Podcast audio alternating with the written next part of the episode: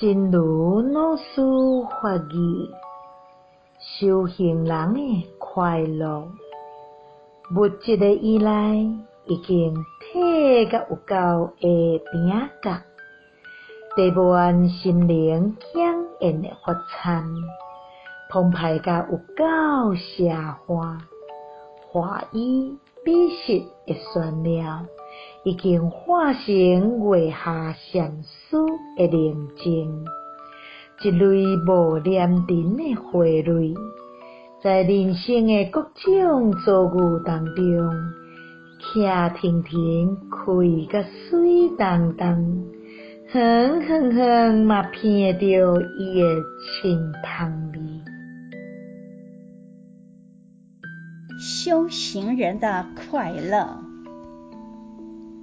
物质的依赖已退居到最小的角落，盛满心灵宴享的法餐，丰盛而极度奢华。